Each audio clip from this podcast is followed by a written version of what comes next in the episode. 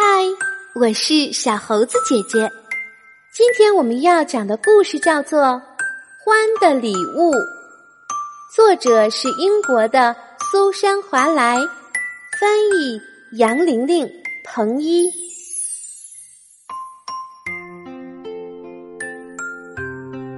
欢是一个让人依靠和信赖的朋友，他总是乐于帮助大家。不过，他现在已经很老了，老的几乎无所不知，老的知道自己快要死了。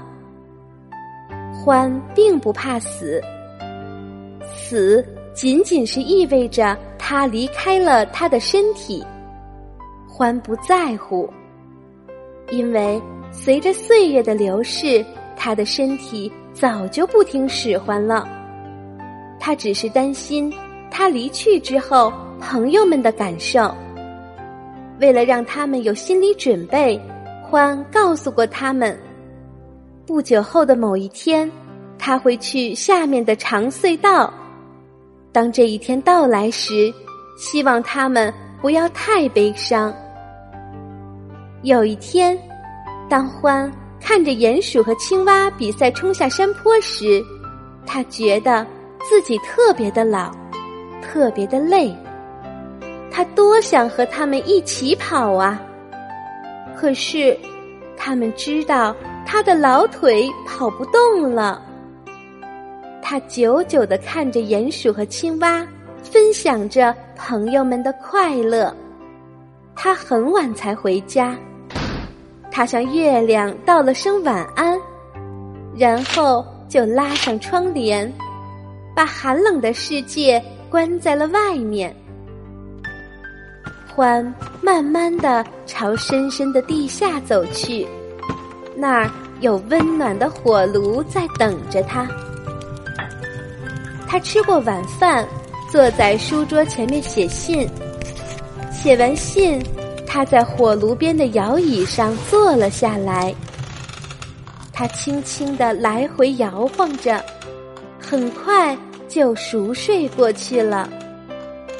他做了一个奇怪却很美的梦，一点儿都不像他从前做过的梦。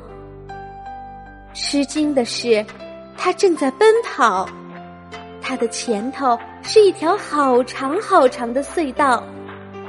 他觉得双腿非常强壮，稳稳的朝着隧道跑去。他不再需要拐杖了，他把拐杖扔到隧道的地上，还飞快的跑动着，在长长的隧道里越跑越快。最后，他的脚爪离开了地面。他觉得自己在翻腾、旋转、起起落落、跌跌撞撞，却没有受伤。他觉得自由了，好像已经脱离了他的身体。第二天，欢的朋友们都焦急的聚集到了他的门外，他们担心，是因为他没有像平时那样出来说早安。狐狸报告了一个悲伤的消息：欢死了。他把欢的信读给大家听，信写的很简单：“我去下面的长隧道了，再见，欢。”所有的动物都爱欢，大家都非常伤心。特别是鼹鼠，它非常失落、孤独、难过的要命。那天晚上，鼹鼠在被窝里一直想着欢，眼泪顺着他那天鹅绒般的鼻子流下来，他紧紧抱着的毯子都湿透了。外面开始下雪了，冬天来了，很快。厚厚的积雪就把动物们的家埋了起来。接下来的几个月里，他们会待在温暖而舒适的家中度过寒冬。雪盖住了乡村，却掩盖不住朋友们的悲伤。欢总是在别人需要他的时候出现，现在他不在了，动物们都不知道该怎么办了。欢说过，希望他们别难过，但这真的很难。春天快要到了，动物们常常互相串门，常说起欢还活着的那些日子。鼹鼠很会用剪刀，他说起了欢，教他怎样用一张折纸剪出了一长串手拉手的鼹鼠。他说他还记得当时的那份喜悦。青蛙是一个溜冰高手。他回想起他怎样在欢的帮助下，在冰上迈出打滑的第一步。欢亲切的带着他滑，直到他敢自己滑。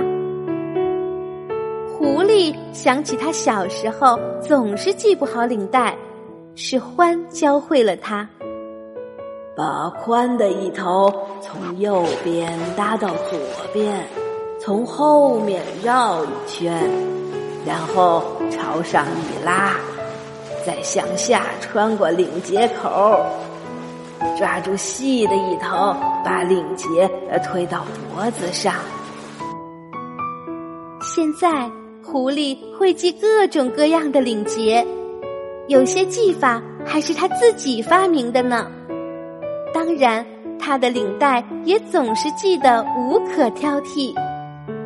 欢。把自己烤姜饼的独家秘方交给了兔子太太，还教他怎样烤出兔子形状的姜饼。